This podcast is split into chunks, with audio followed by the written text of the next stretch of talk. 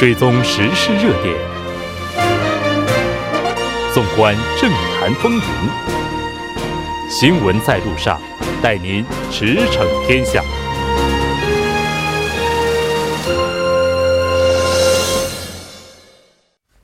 了解最新热点焦点，锁定调频一零点三新闻在路上。在接下来的半个小时，将为您带来此时此刻主要新闻聚焦分析以及百家谈。广告过后马上回来。您的参与，我们的动力。参与我们的节目，您可以通过手机短信的方式发送短信至井号幺零幺三，每条短信收取五十韩元的通信费用。您也可以登录我们的官网 tbs 点首尔点 kr 收听更多回放。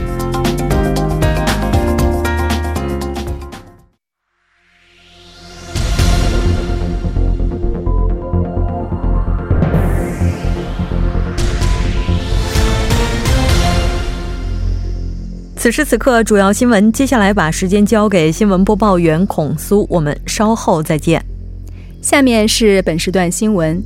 韩国朝野双方今天仍未就选举制度改革达成一致意见，而一年后就是第二十一届国会议员选举的日子。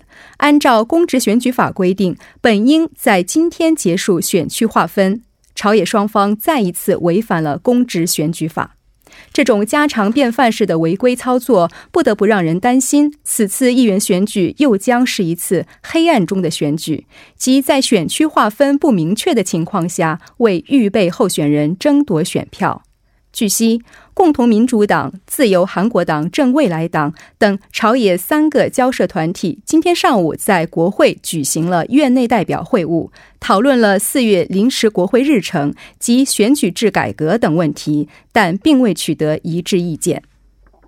下一条新闻：前青瓦台国民沟通首席秘书尹永灿宣布加入共同民主党，正式宣布参加明年经济道城南中院议员选举。因前首席秘书在国会政论馆举行的记者见面会上表示，为了实现文在寅政府的成功，明年议员选举必须取得胜利。今天距离议员选举还有一年，所以在今天加入民主党。他还表示，在过去的近二十年里，一直生活在城南，在中院的议员选举中，民主党屡遭失败。他要成为夺回中院的胜利旗手。下一条新闻：韩国国内销售的 Colon Life Science 的骨关节炎治疗剂 Invosa 与美国销售的产品相同，含有的不是软骨遗传细胞，而是肾脏遗传细胞。今天，食品医药品安全处表示。Colon Life Science 公司委托美国对韩国生产的产品的细胞成分进行分析，结果显示，韩国使用的细胞和在美国使用的细胞一样，是肾脏遗传细胞。此外，针对有关方面对肾脏遗传细胞有可能致癌的指责，Colon Life Science 公司方面将对三千四百名患者进行长期跟踪调查。下一条新闻。明天是世越号惨案发生五周年的日子。明天下午三点，在京畿道鞍山市花廊游园区举行追悼仪式，纪念在惨案中牺牲的二百六十一名潭元高中生及教师。此外，韩国各地纷纷举行追悼活动。京畿道和京畿道文化殿堂十二号至十四号在鞍山市一带举行了世越号惨案五周年追悼活动。京畿道教育厅也将本月指定为黄色丝带月，开展重新审视世越号惨案的活动等。以上就是本时段新闻。接下来马上为您带来我们今天聚焦分析的最后一个部分。今天是四月十五号，原定于今天应该要提交的选举制改革案是再次遭遇困境。相关话题，我们请到了时事评论家徐明季老师。徐老师，你好。好，主持人好，听众朋友晚上好，非常高兴和您一起来讨论今天这个话题。嗯距离明年四幺五选举是只剩下一一年的时间了，嗯整整一年的倒计时了哈。那本来应该在今天提交的这样的一个议案哈，我们看到是最终未能够成型，现在的情况怎么样呢？就是按规定的话，就是在一年以前，嗯，就选举一年以前呢，要这个通过这个公职这个选举法，嗯，呃，可是呢，这个这一次呢又没能在那个时候通过啊，呃，那么目前的情况是这样的，其实这个选举法这一次最关键的呢，就是把这个地区的这个选区啊给缩小了，嗯，然后呢比例代表给增加了。那么大家都知道，在二十届的时候呢是二百五十三个地区议员，然后呢四十七个是比例代表。那么这一次要改的是呢，把这个地区呢减少到这个两百二十五个，然后呢这比例代表呢增加到这个七十五个，这样加起来还是三百个。那么在这方面呢，其实这个问题刚刚开始提出的时候是这个正义党提出的，嗯，因为这个正义党呢，在这次就是第二十届这国会议员选举的时候呢，他在地区只拿到了两个席位，嗯。但是呢，比例代表呢，他拿了四个，嗯。所以他现在是六个议员。啊，那么此外呢，这个其实正未来党也是，他地区拿了十六个，比例代表拿了十三个。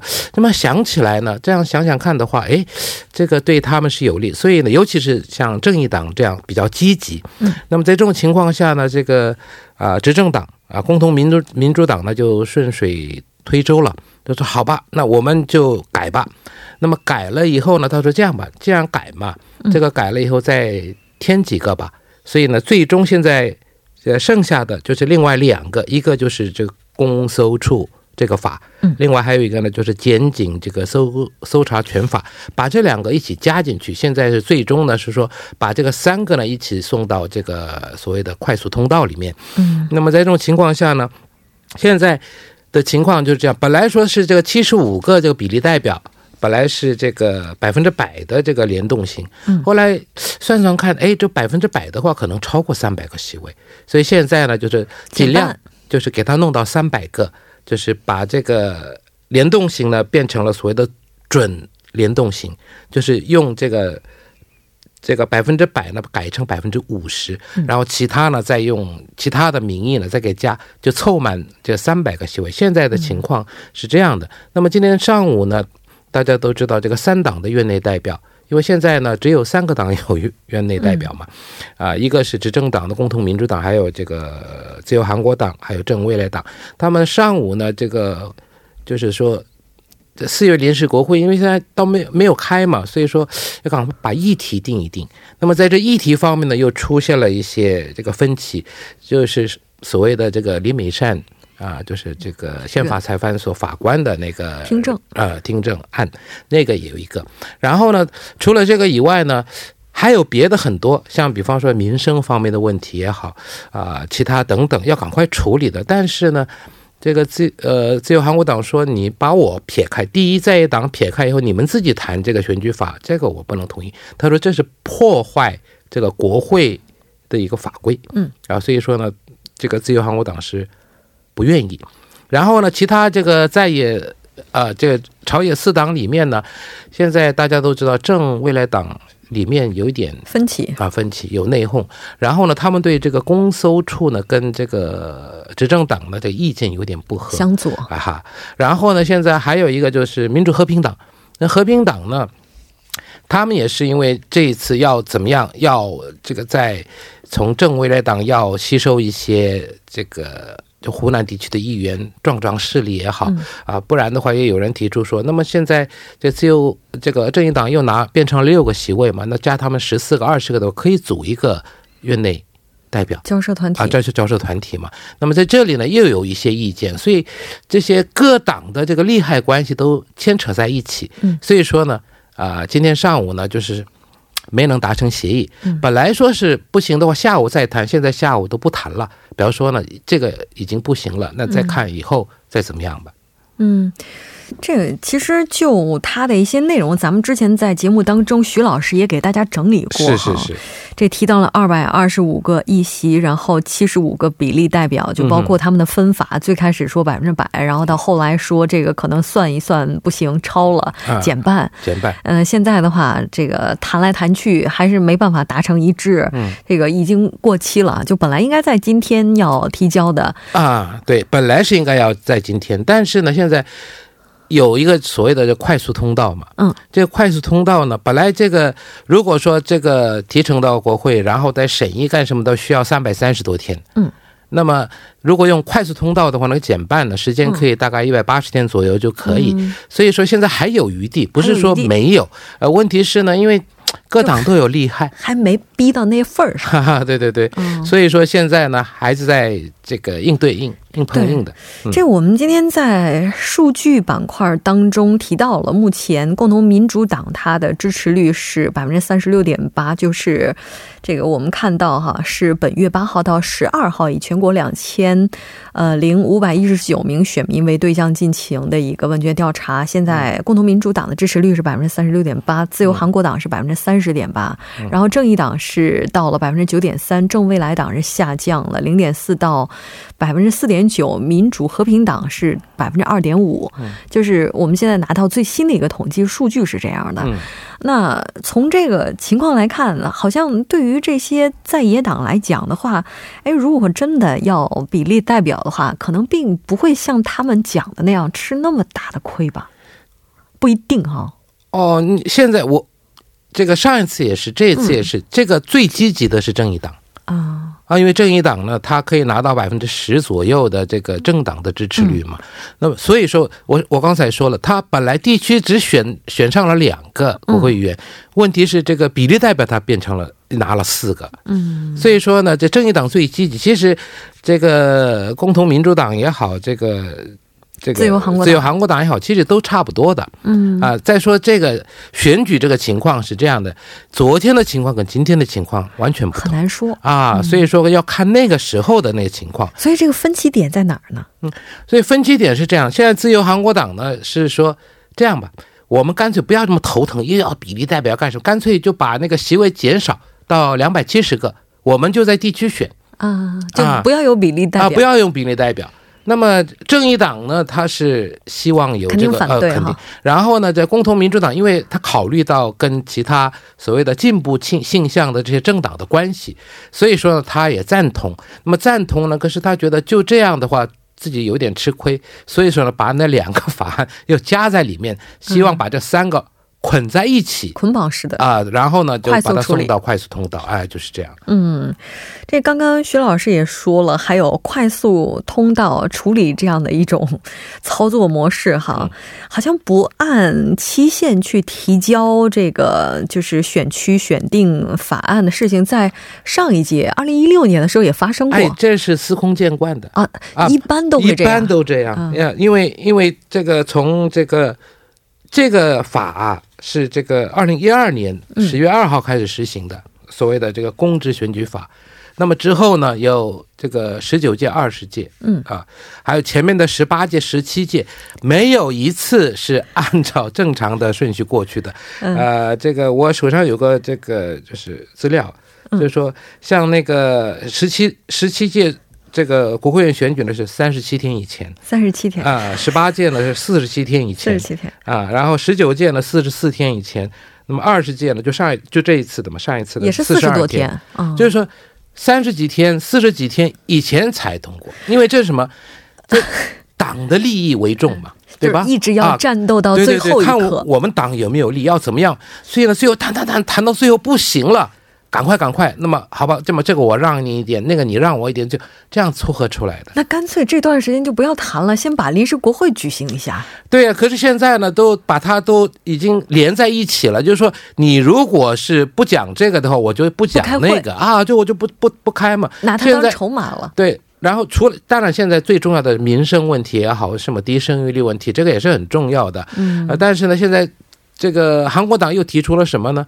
就是你这个对北制裁，你违反了，你你进口了这个北韩的这个煤炭嘛，嗯，所以说这个也要讲，嗯。啊，然后呢，那个就低生育率，这个也要谈，那么把这自由韩国党别把他们有利的都捆在一起，那么他们呢不希望，所以这样呢，就今天上午的这个就是聚会呢，也没有达成共识，也没有达成协议。所以说，这还还要过一段时间，然后再再怎么样。啊，谈一谈吧，怎么办？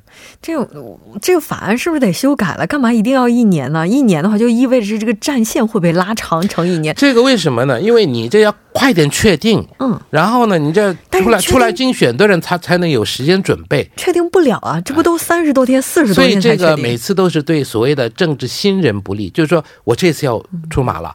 可是我也不知道选区在哪里，怎么样规划都不知道。嗯，那么剩下三四十十天，告诉你了，我要赶快准备参加这国会议员竞选的话，这时间上太紧迫，来不及。嗯，所以对他们非常不利。但是呢，对原有的一些国会议员，对他们是有利啊啊。可是呢，现在又把如果说把这个国会议员一这个就是选区啊扩大到两百七十个，嗯。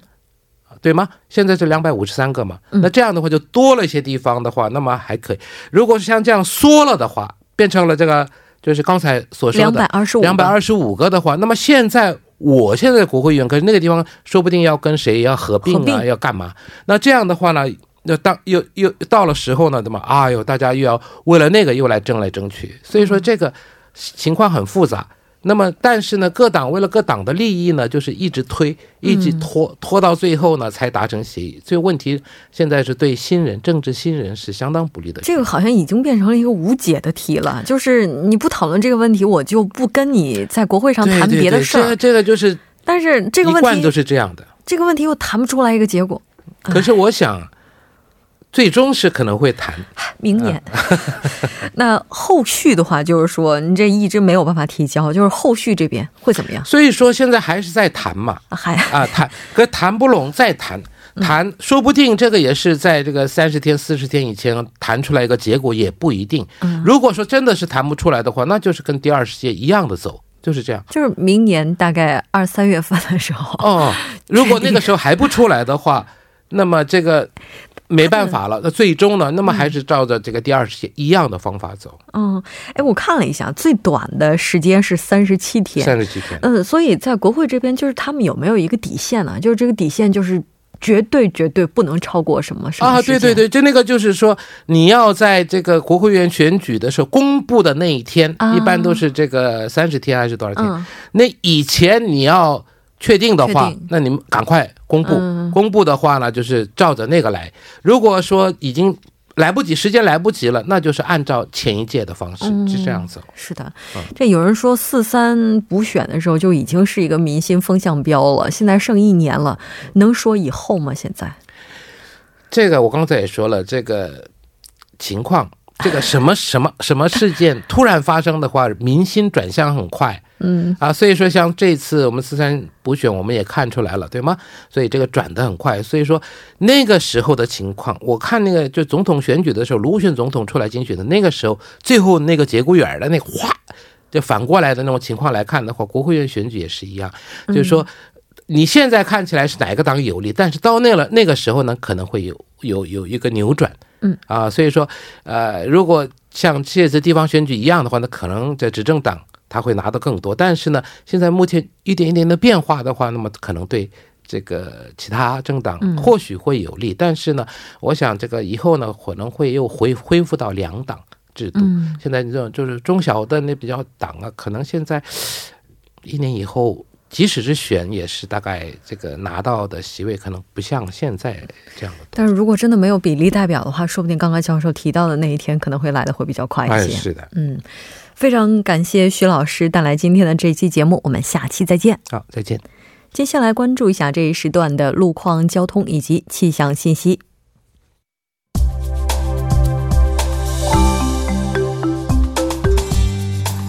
晚间七点五十分，继续为您带来这一时段的路况和天气播报。我们继续来关注一下目前时段的实时路况。第一条消息来自首尔外环高速公路板桥至九里方向，松坡交叉口至西河南交叉口、河南分岔口至土平交叉口。以上两条路段呢，目前由于行驶车辆的不断增多而交通停滞。相反方向的拥堵路段主要是集中在广延隧道至西河南交叉口这一路段，请来往的车主们参考相应路段，小心驾驶。下一则路况呢，来自东湖路退西路五街至蒋中体育馆这一路段，目前该路段下行车道上的交通事故已经得到了及时的处理，下行车道恢复正常通行。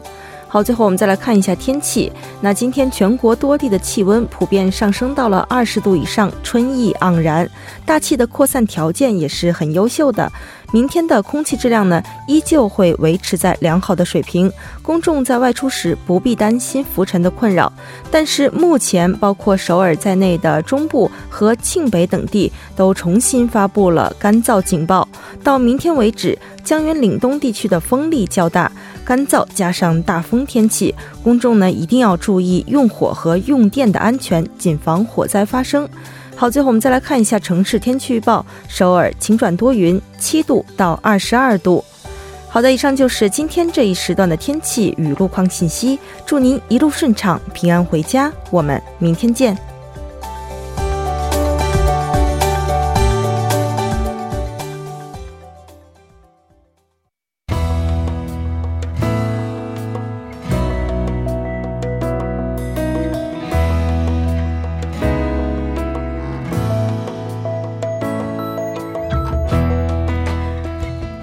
在二零一一年福岛核电站事件发生之后，限制了福岛周边地区五十余种水产品的进口。二零一三年八月污水泄漏事件曝光之后，中断了这一地区所有水产品的进口。就此，日本通商当局在二零一六年二月向 WTO 申诉，启动争端解决程序，并且主张污水泄漏和水产品安全不能混为一谈。去年一审 WTO 站在了日本的一边，本月十二日，韩国赢得了诉讼。我们来看一下大家怎么看。大家好，我是任多斌。二零一一年日本大地震导致福岛核泄漏事故后，韩国政府考虑核辐射的潜在风险，全面禁止从日本福岛附近的八个县进口水产品。这个举措引发了日本的强烈反对，他们说福岛很安全。但是我觉得日本政府的态度非常自私。实话说，韩国政府的水产品进口禁令就是为了保护国民的健康和安全决定的。日本政府不顾这个事实，一味地主张说韩国政府的禁令让日本渔民叫苦不迭，对于地震受灾区的恢复十分不利。在此，我想问，到底日本高官能让自己的家人吃福岛海鲜呢？我觉得韩国应该更加加强针对进口食品的安全监管工作，阻止核辐射地区的食品摆上国民的餐桌。大家好，我是首尔大学医院江南体检中心的辛杰。上一周呢，呃，在 WTO 的二审当中，韩国终于胜诉了，可以不用进口日本这些受到核污染的水产品。我想，对于生活在韩国的我们来讲，是一件非常好的事情。如果呢一旦败诉，那我们在日常生活当中接触到的水产品，很难保证就不是受到核污染的。嗯，我想哈，日本也是很有意思的一个国家，他呢就挑这个韩国这个软柿子来捏。对于其他十几个国家来讲，他并没有提出这个二审的这个要求。那在朴槿惠政府的当时，可以说呢，根本就没有进行有效的这个防御，没有进行抵抗，而是举起双手来投降。所以这是在 WTO 一审当中败诉的主要原因吧。嗯，那这一次呢，文在寅政府的这一支谈判队伍，我想呢，真的是做得非常好，是值得嘉奖和表扬的。